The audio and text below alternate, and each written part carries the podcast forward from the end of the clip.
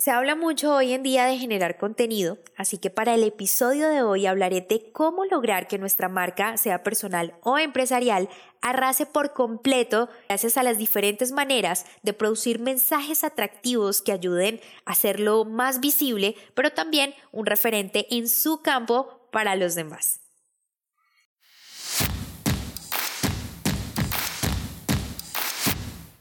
Bienvenidos al podcast En Prosa, un espacio donde analizaremos cómo mejorar tus habilidades comunicativas. En este podcast, En Prosa, te ayudamos a que no seas más el tímido del grupo, que te conviertas en todo un líder y no se te dificulte expresar tus pensamientos en el momento y la manera adecuada.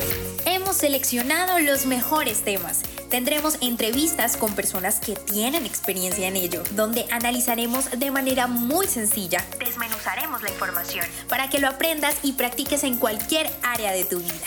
Soy Diana Checa, bienvenidos. Hablar de contenido es inevitablemente hablar de información, solo que ahora no lo pensamos desde un canal de televisión o de un programa de radio, sino desde nuestra propia empresa. Y esto se debe a que siempre tuvimos en nuestra mente que los únicos con acceso a dar una información al público con argumentos sólidos eran aquellos que se dedicaban al oficio del periodismo o de comunicar.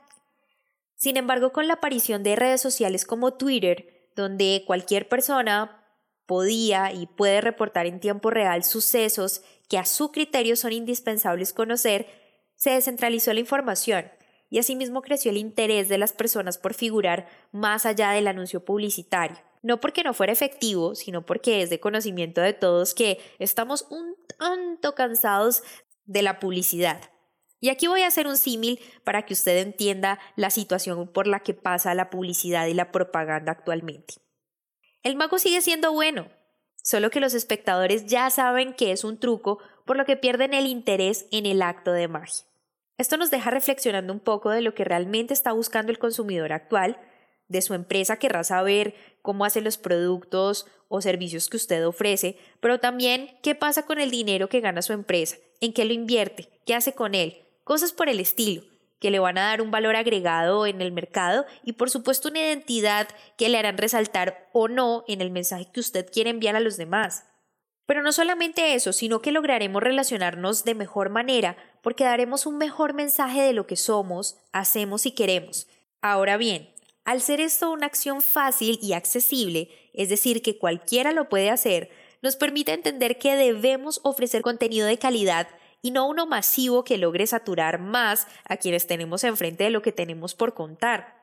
Existen estadísticas que muestran cómo las empresas ahorran hasta un 62% de dinero generando contenido porque, gracias a eso, obtienen mayor número de prospectos. También hablan estas estadísticas que el 61% de quienes leen reseñas, blogs o contenido acerca de una marca, sea personal o empresarial, terminan comprando un producto o servicio. Y por si fuera poco, las pymes que generan contenido aumentan un 126% en la cantidad de prospectos de las que no lo hacen. Eso por nombrar algunos de los beneficios concretos de lo que nos puede llevar a lograr realizar contenido para nuestra empresa o nuestra marca personal. Por eso he querido hacer una lista de acciones a realizar a nivel comunicativo para que entendamos cómo generar un buen contenido. Uno de nivel 10.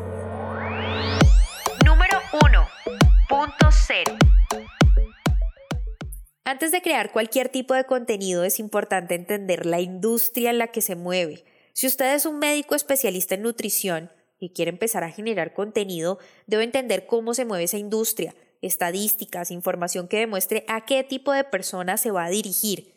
Para esto es importante que no trabaje bajo sus propios criterios. Me explico. Puede que sintamos o sienta usted que su cliente ideal son las mujeres entre 20 y 30 años, para el ejemplo, porque según su concepto este tipo de público es el que más consumirá su contenido. Pero cuando analiza las estadísticas, su público está entre los hombres de 25 a 40 años.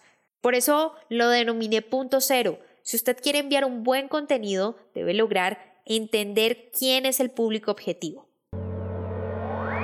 Número 2. Crear un buyer. Puede que esto suene un poco más a marketing que a comunicación, pero déjeme decirle algo y es que aplica para las dos áreas.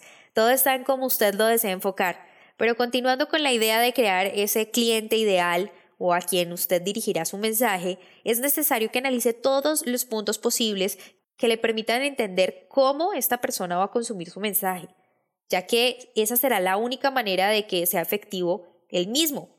Entonces se debe pensar en la edad de esa persona, el sexo, los hobbies, qué tipo de redes sociales usa, cómo las usa, qué tipo de persona es, una persona visual, auditiva, sensorial, entre muchas otras cosas donde usted conocerá el público al que va a dirigirse. Esto en el periodismo, por ejemplo, no es algo que se haga porque la información debe ser para todos aquellos que la quieran. Por eso se manejan otros tipos de conceptos para la generación de contenidos.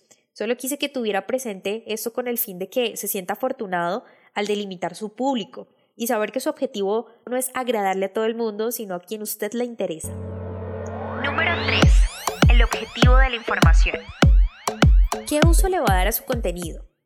Si usted tiene claro que su contenido estará enfocado principalmente o exclusivamente en atender sus clientes después de la compra, es decir, hacer de servicio al consumidor, tiene claro su objetivo y al hacerlo podrá conectar con su público específico.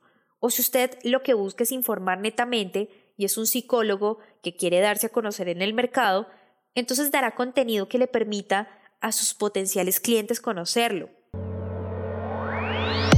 Número 4. Transparencia. Puede darse cuenta que la creación de contenido está ligado con la publicidad de una manera irremediable, una cosa lleva a la otra, por lo que debe tener cuidado con el poder que tiene en sus manos.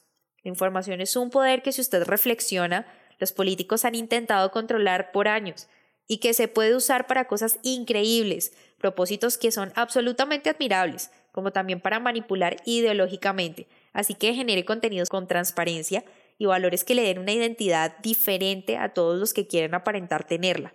Se trata de ser responsables con lo que decimos y lo que no decimos, no se atribuya frases o pensamientos que no son suyos. Su marca se construirá en la medida que su contenido aporte valor y no una copia de lo que está en el mercado.